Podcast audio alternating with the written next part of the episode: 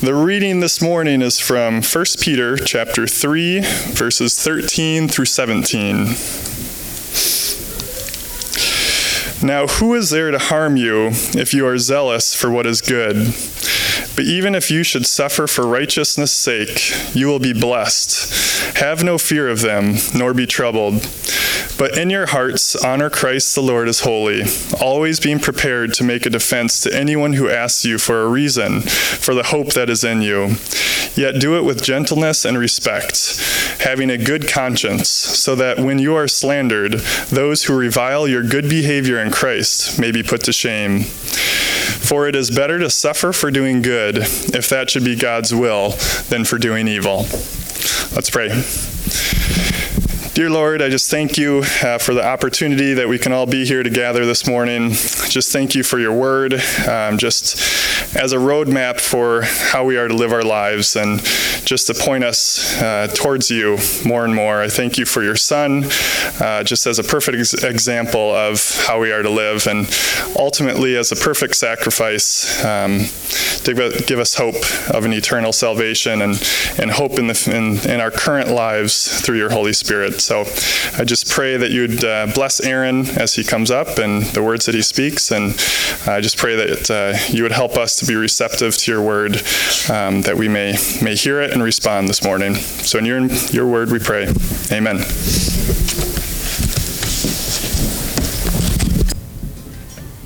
Well, good morning. Good morning. I have a quick poll. I wasn't planning on this, but as you see, these chairs were left here from the the way that they're organized from the Young's vow renewal yesterday. Do we like them this way? Yeah. Yes. Is anybody opposed to that? We're going to be really congregational here in New England. All right, I guess they'll have to stay. Good idea, Tyler and Leslie. Well, last week, or I think two weeks ago, Kristen made some bread. She made focaccia for our family. She made it twice, two separate, different recipes. And she asked me which one was my favorite. And of course, I was strategic and I said, well, maybe you should make both of them again at the same time and we can taste test them and I will let you know. Well, baking bread requires specific instructions. Focaccia has its own recipe. Uh, a French loaf is different. Sourdough, if you like that, I don't, has a different recipe. And you can easily mess up bread if you don't follow the instructions or the proper procedures and know what you're doing. In our text this morning, we will see a recipe that God uses for a great purpose. He has other recipes. This is just one of them. And he uses it today, as we'll see in our text, for the church, for his church. And so, friends, we are made to glorify God, and that's where we find our greatest joy. And that's the goal. How we get there will come about in many different ways. In Ezra 5 and 6, we will see three ingredients. We will see courageous leaders, humble service, and a gracious king. And God will use these three ingredients to accomplish the end of His glory and His people's joy. So, would you pray with me? And we'll be in Ezra 5 and 6 this morning. Father, thank you for being sovereign, for being good, for being loving, for being purposeful in the things that you do uh, in the world uh, for your glory and for our joy. And so, God, we ask that you would be with us as we open up your word in uh, the book of Ezra this morning. God, that you would show us marvelous things, that we would worship you, love you, follow you with all of our heart, soul, mind, and strength, and give you the glory that you deserve, which in turn is what gives us our greatest amount of joy. So we ask you'd be honored. In Jesus' name, amen. We have a lot of scripture this morning with two chapters, and we will read almost all of it. So we'll start in verse 1 of Ezra chapter 5. We'll just look at each section and we break it down and apply it towards the end. Now the prophets, Haggai and Zechariah, the son of Iddo, prophesied to the Jews who were in Judah and Jerusalem in the name of the God of Israel who was over them. Then Zerubbabel, the son of Shealtiel, and Jeshua, the son of Jozadak, arose and began to rebuild the house of God that is in Jerusalem.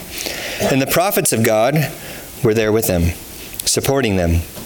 At the same time, Tattenai, the governor of the province beyond the river, and Shethar Bozenai and their associates came to them and spoke to, to them thus Who gave you a decree to build this house and finish this structure? They also asked them, What are the names of the men who are building this building? But the eye of their God was on the elders of the Jews, and they did not stop until the report should reach Darius, and then an answer be returned by letting by letter concerning it. So we'll stop there. So our text begins. The first ingredient is courageous leaders. We have prophets named first Haggai and Zechariah, both authors of Old Testament prophetic books. They are proclaimers of God's truth. They declare to God's people, This is the way that you are to go. If you are going this way, change direction and go this way, calling God's people to repentance, like a preacher does. Haggai and Zechariah, like I said, they both write Old Testament prophetic books. They both call God's people to do certain things, to do something in relation in those books to this temple reconstruction, where Haggai calls the people to dedicate themselves to the work of building the temple. If you were here a couple years ago, Tyler preached uh, a series on the book of Haggai.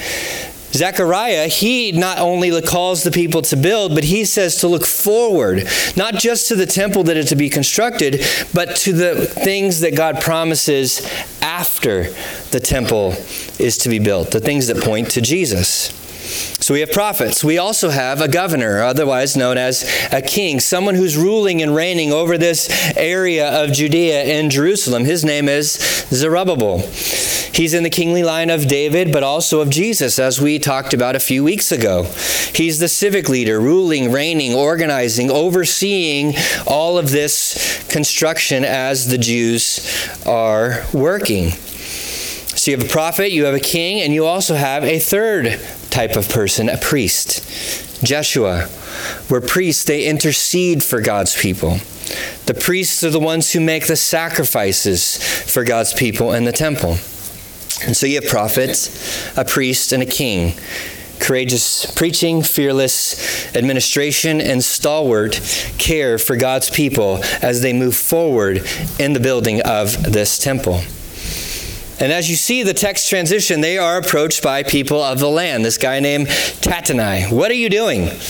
Who said you can do this? Who's in charge here? Because any large scale construction during this period of time, an area that's ruled by the Persians, could potentially be some sort of rebellion that is taking place.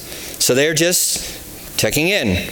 Is there going to be political unrest that comes about because of this temple construction? Where we saw last week that the work stopped. But clearly, as we see today, it wasn't forever. And the narrator tells us who's running the show. Look at verse 5. They don't answer the question, but verse 5 reminds us the eye of God was upon them. They didn't pull out a copy of the Constitution. They didn't call their attorneys and say, We want to appeal to the judge. They kept working. God is the one with the authority, and God is the one who is judged. Remember, as we saw, God stirred within Cyrus to send the people back. He stirred within the people to go back. And they build this temple in the face of their adversaries. God's first ingredient is courageous leaders. I got permission for this story. It involves one of my children, so I try to ask for permission before I share it. So, when Wesley was about two years old, we were finishing up a church service, and like we do here, we were standing in the back of the building, and I was chatting with someone, and I see two year old Wesley walking straight for the fire alarm with his hand like this. If you know Wesley, I started running. I could not catch him. He pulled the fire alarm, everything went off, nobody knew how to turn off the fire alarm, and of course, because it's tied to a system, guess who shows up? The firemen. When the firemen came into the building, they turned off the alarm because they knew how to do it, and they said, What happened and who's in charge? Courageous leaders lead. But I cowered behind as all the fingers pointed to me. It was his son, and he's in charge. I think our lead pastor was actually gone that Sunday. I didn't want to lead, but I had to lead. I got a nice threat because if they came back, the f- second time, it would be very expensive for them to get the whole fire truck and the crew there to help us. But in the face of adversity and uh, in the face of adversity, courageous leaders lead. The next ingredient is humble service. We'll read the rest of chapter 5. This is a copy of the letter that Tattenai, the governor of the province beyond the river, and Shethar Bozenai and his associates, the governors who were in the province beyond the river, sent to Darius the king. They sent him a report in which was written as follows To Darius the king, all peace. Be it known to the king that we went to the province of Judah, to the house of the great God it is being built with huge stones, and timber is laid in its walls.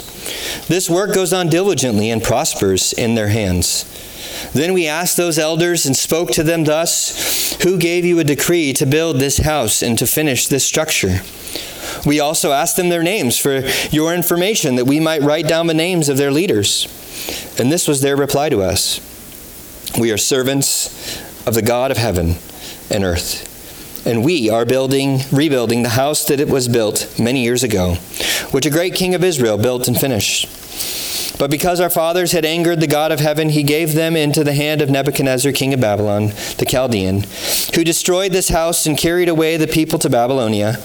However, in the first year of Cyrus, king of Babylon, Cyrus the king made a decree that this house of God should be rebuilt, and the gold and silver vessels of the house of God, which Nebuchadnezzar had taken out of the temple that was in Jerusalem and brought into the temple of Babylon, these Cyrus took, Cyrus the king took out of the temple of Babylon and they were delivered to those whose name was Sheshbazzar, who had we had made whom he had made governor.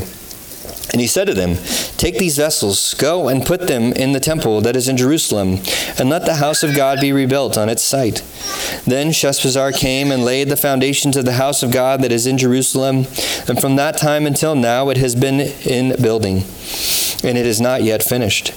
Therefore, it seems good to the king to let search be made in the royal archives there in Babylon to see whether a decree was issued by Cyrus the king for the rebuilding of this house of God in Jerusalem, and let the king send us his pleasure in this matter.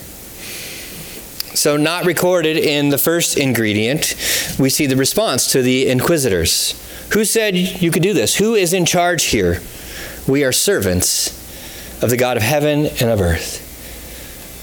The response led by courageous leaders is humble service in the midst of adversity. The work is progressing. Huge stones are laid. Massive timbers are being set. The eye of God is continuing to be upon them. And God graciously gives them success. Their courageous prophets, priests, and king are lovingly leading the people in humble service and steadfast work of God. The Jews who returned to Jerusalem were just humble servants. You don't, they don't list out their qualifications, they don't list out all the things that they accomplished, and they even expand on their humility, acknowledging their prior errors. We did some egregious things to God in the past, they say. In verse 12, it reiterates their disobedience to God, why they were in Babylon to begin with, because they did not keep their end of the covenant. But God's eye was always upon them, allowing them to return, allowing them to build the temple. They don't deserve to be there, hence their humility. And God's hand is all over this situation where Cyrus called God's people to return. Cyrus generously gave them back what had been taken. God protected them while building. This is a gift as well. Progress in the building is a gift for them too. Everything they have is a gift of God receiving so much, their only response is that of humility. And Tattenai, he isn't even being hostile to this. He just wants to cover his bases. Are they allowed to do this, King Darius?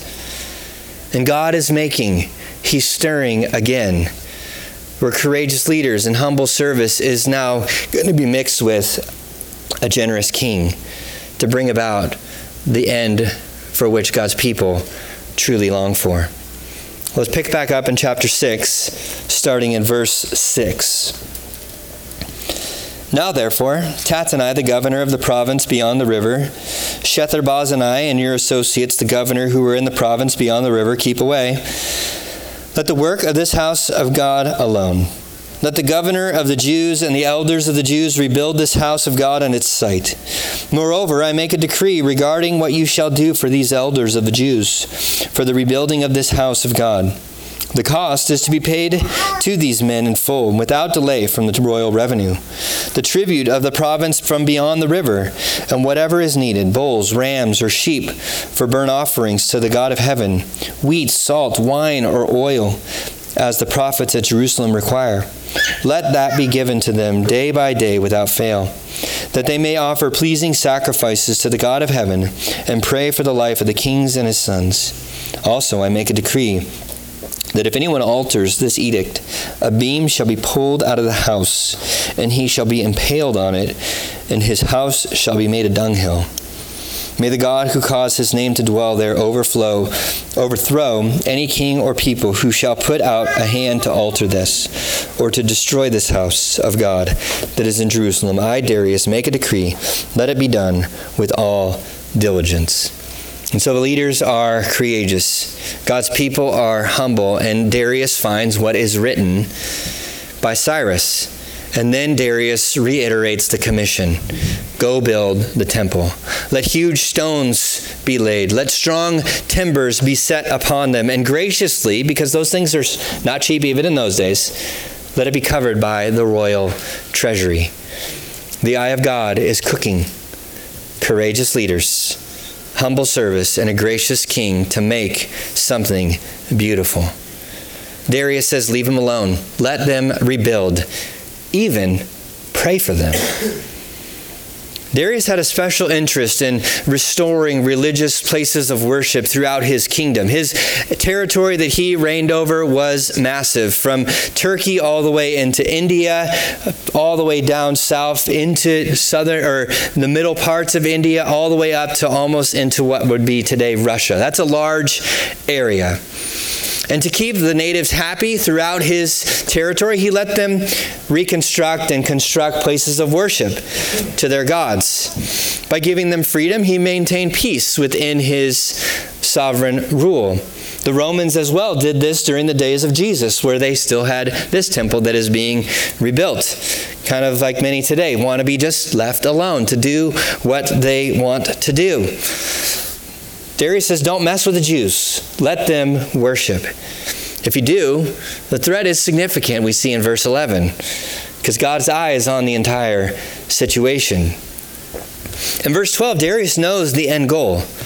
He says, May God dwell in Jerusalem and protect his people, where courageous leaders, humble service, and a gracious king have set the stage for God's ultimate purpose, the end for which the entire world was created to glorify God and enjoy Him forever. Let's continue in Ezra 6, verse 13. Then, according to the words sent by Darius the king, Tattenai the governor in the province beyond the river, Shethar-bozenai and their associates did with all diligence what Darius the king had ordered. And the elders of the Jews built and prospered through the prophesying of Haggai the prophet and Zechariah the son of Iddo. They finished their building by decree of the God of Israel and by decree of Cyrus and Darius and Artaxerxes, king of Persia. And this house was finished on the third day of the month of Adar, in the sixth year in the reign of Darius the king. And the people of Israel, the priests and the Levites, and the rest of the returned exiles celebrated the dedication of the house of God with joy. They offered at the dedication of the house of God a hundred bulls, two hundred rams, four hundred lambs, and a sin offering for all twelve, all Israel, twelve male goats, according to the number of the tribes of Israel. And they set the priests in their divisions, and the Levites in their divisions, for the service of God at Jerusalem, as it is written in the book of Moses. God's people prospered. In verse 14, it lists kings who helped Cyrus, Darius, Artaxerxes. But whose name is first? It's the king of the universe, God's eye has always been on his people. I'll read it again. They finished their building by decree of the God of Israel and by decree of those other kings. God is first in the list for a reason, because God is the one who has ultimate authority. God is that gracious king. Jonathan Edwards is a New England pastor from Massachusetts, and I've been reading up a little bit on him, trying to understand where I live a little bit better and the history of the churches. And he wrote an essay called The End for Which God Created the World. In his essay, Edwards says the reason God created the world was not our happiness, but the magnification of God's name. God's glory is ultimate. And since happiness comes from God, true happiness comes from beholding God in his glory. And the place where God's glory used to dwell with his people is in the temple. It brought them joy when it was completed, as we see in our text. And so, friends, we find our true joy in glorifying God. It's what we were created to do. But a great chasm still lay between us and God, between these Jews and the God in which they worship. And that's why there is a temple for sacrificing for sin. And a lot of animals were sacrificed that day, ending with the Passover celebration, as we see as we finish out chapter 6. Over the 14, on the 14th day of the first month, the returned exiles kept the Passover. For the priests and the Levites had furnished themselves together, and all of them were clean. So they slaughtered the Passover lamb for all the returned exiles, for their fellow priests and for themselves. It was eaten by the people of Israel who had returned from exile, and also by every one of them who had joined them and separated himself from the uncleanliness of the peoples in the land to worship the Lord, the God of Israel. And they kept the feast of unleavened bread seven days with joy. For the Lord had made them joyful, and had turned the heart of the king of Syria to them, so that he aided them in the work of the house of God, the God of Israel. So before I moved to New England, I always thought that reenactments were a quirky thing that you would see on a TV show if people uh, would go reenact like a battle. Well, it's not so here. New Englanders love their history. Vermonters love their history.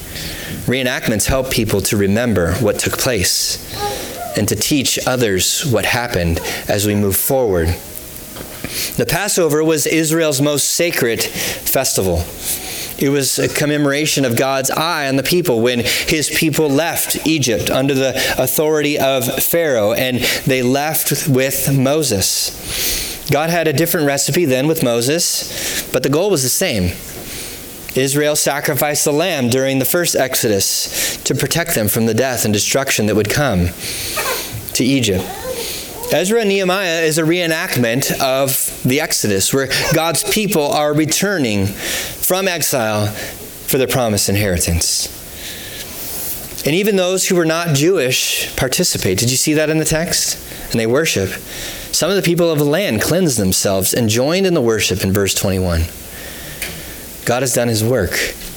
He has prepared a recipe in Ezra 5 and 6. This isn't his only recipe, but the result is God's glory, joy for his people, and welcoming in those who were not his people to become part of his people and worship him.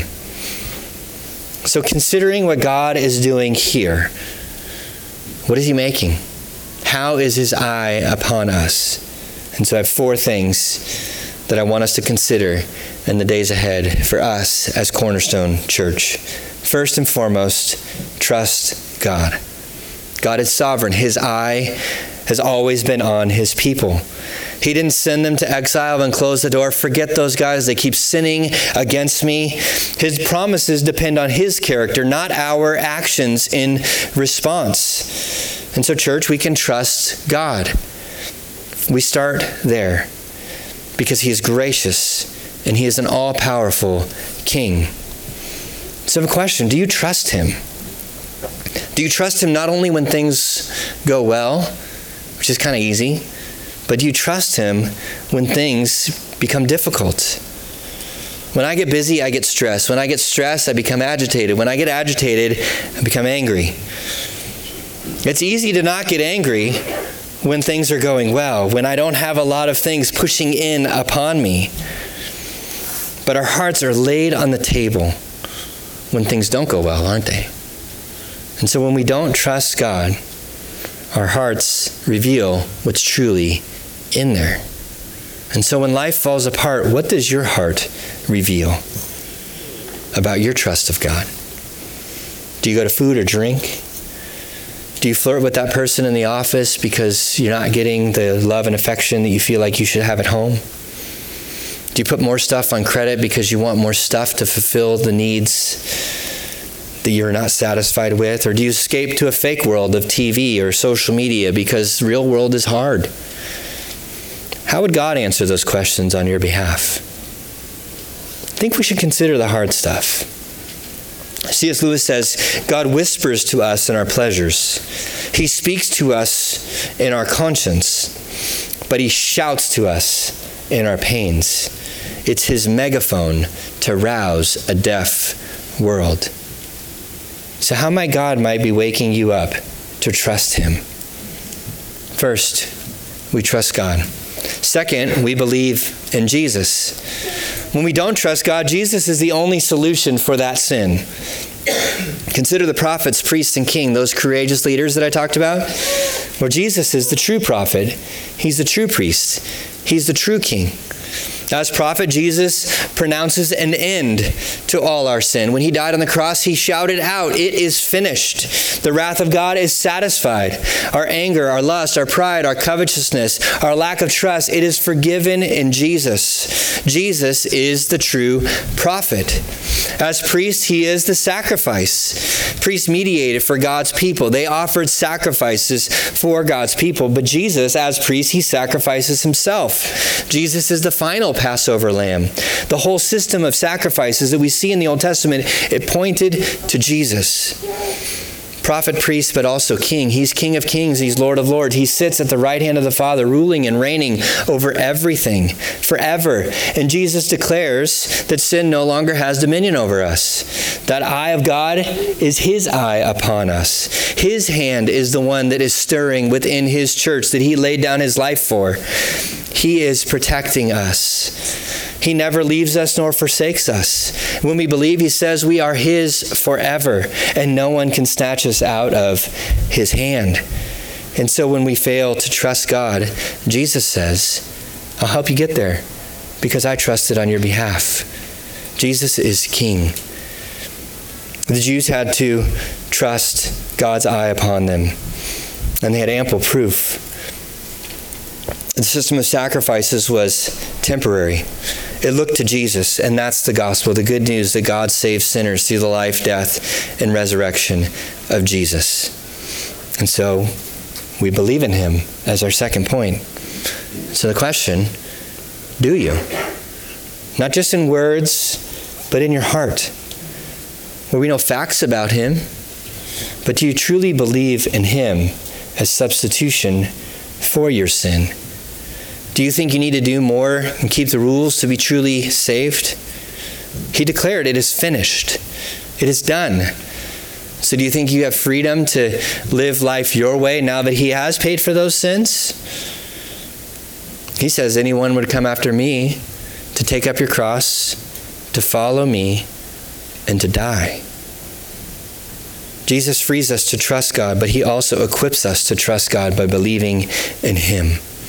All we must do is believe. After this temple was completed, it was put to use, sacrificing for sin. Jesus is the sacrifice to end all sacrifices. And so, first, we trust God. Second, we believe in Jesus. And third, be joyful. Often you see in churches with a high view of God's sovereignty and a high seriousness of sin, a bunch of curmudgeons. Ain't the way it used to be. I hate them folks that keep disobeying God. They aren't keeping the rules. But for us who have been forgiven much, we should have a lot of joy. We should be grateful for what God has done for us. and when we realize our sin, when we realize that it was that which put Jesus on the cross, we realize how much grace that we have been given, it should lead us to a lot of joy. Israel did in our text. They had great joy, it says. And so are you joyful? I'm not talking about happiness on the outside. Yeah, I put a smile on my face. James says, Count it all joy, my brothers, when you meet trials of various kinds. It's not just put on a smile on your face when things don't go the way you want them to go. I don't like trials as much as anybody else. But God uses trials so that we would depend on Him. When we realize that we are not God, when we realize that everything that we have is a gift. And so, if you're in a season of trial, consider it joy, even if heaven is the only thing that you can look forward to. If you're in a season of victory, praise God. Consider it joy because you don't deserve it. Knowing that it's a gift of God that you have victory right now. Praise God that life maybe isn't more messed up than it could be. God's eye is on you. So the question, why do bad things happen to good people, is the wrong question. I think the question we should be asking is, why do good things happen to bad people? And joy is this inner contentment in what God has done and continues to do in and for his people. And the Jews knew humbly all that God had done through them and was gracious to them. And this brought them great joy when this temple was completed. And so trust God, believe in Jesus, be joyful. Fourth, tell others about it. Those curmudgeons also don't like to tell other people about Jesus. Says, "Oh, God's sovereign. I don't need to share the gospel. God will save them." Friends, we have the best news in the entire world. Why wouldn't we share it with others? We share all kinds of news with each other. We post it on Facebook. We share about the sports games. We say, we got snow. I really wish it would go away. We share all kinds of news with each other. The nations came to worship God with God's people. When Jesus cleansed the temple, if you remember our time in John, he cleansed it because he said they had made it into a den of robbers when it was meant to be a house of prayer. Do you know what the verse is referencing to? I think it's in Isaiah a house of prayer for the nations. Many suggest this time in Israel, in, of Israel in Ezra is one of the hardest seasons in the life of Israel. A cold, a ritualistic nation. Sound like the church? Maybe sound like our country? But trusting God, believing in Jesus, receiving joy is anything but ritualistic. The nation risked everything to go back to Jerusalem what may have God have you risk? Since it's all a gift anyway, for the sake of others to participate in worshiping God, whom He created to worship, just like you. The Jews worked. People came and asked them, What are you doing? Remember our scripture reading as John read. Always be ready to make a defense of the hope that you have.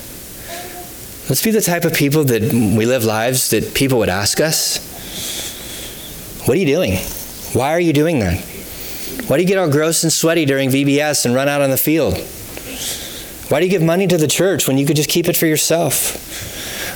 Why'd you bring in that family during the holidays to have a meal with you? Why didn't you just have the meal with your family?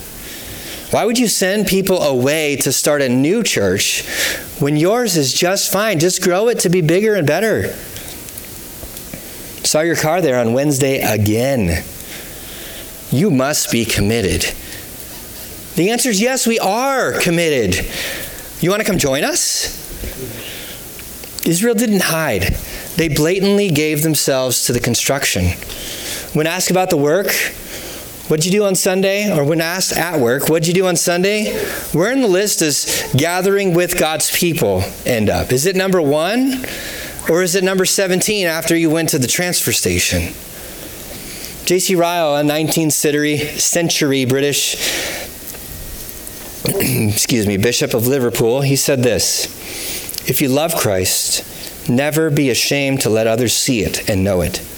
Speak for him, witness for him, live for him. God cooks a recipe. Courageous leaders, humble service, and a gracious king, God Himself, to accomplish great things. We will need more courageous leaders and humble service and the grace of our God to accomplish the things that we sense God is calling us to. But God promises that He will be with us. His eye will be upon us to bring Himself glory, most importantly, but also to bring us joy. It's worth it. So trust God, believe in Jesus, be joyful, tell other people's around it or about it. The only constant in all of God's recipes, whenever you look at the scripture, is God Himself. To build His people, to bring Himself glory, and to bring His people joy through his gospel. It's all about God and what he does for himself. Peter says this earlier on in his first letter Though you have not seen him, you love him. Though you do not see him, do not, sorry, though you do not now see him, you believe in him and rejoice with joy that is inexpressible and filled with glory, obtaining the outcome of your salvation of the sorry, the outcome of your faith, the salvation of your souls. And so friends, let's trust God with the fruit. Let's rejoice with joy that is inexpressible and filled with glory. We'll do that even now as we sing songs. We have obtained the outcome of our faith, which is our salvation. And we can invite other people to come join our family. Would you pray with me?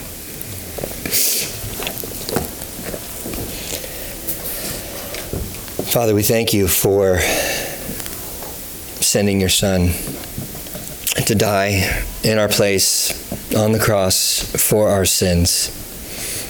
God, we thank you that your promises are sure, they never return void. Father, we thank you for keeping your covenants with your people and your promises when we don't on our own or we fail to.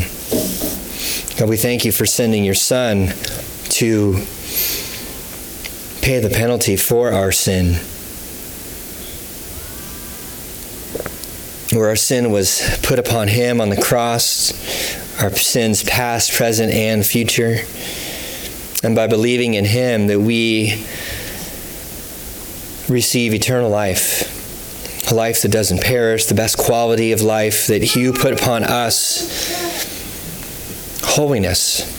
That you no longer look at us as sinful men and women, you look at us as your beloved son or daughter with whom you are well pleased.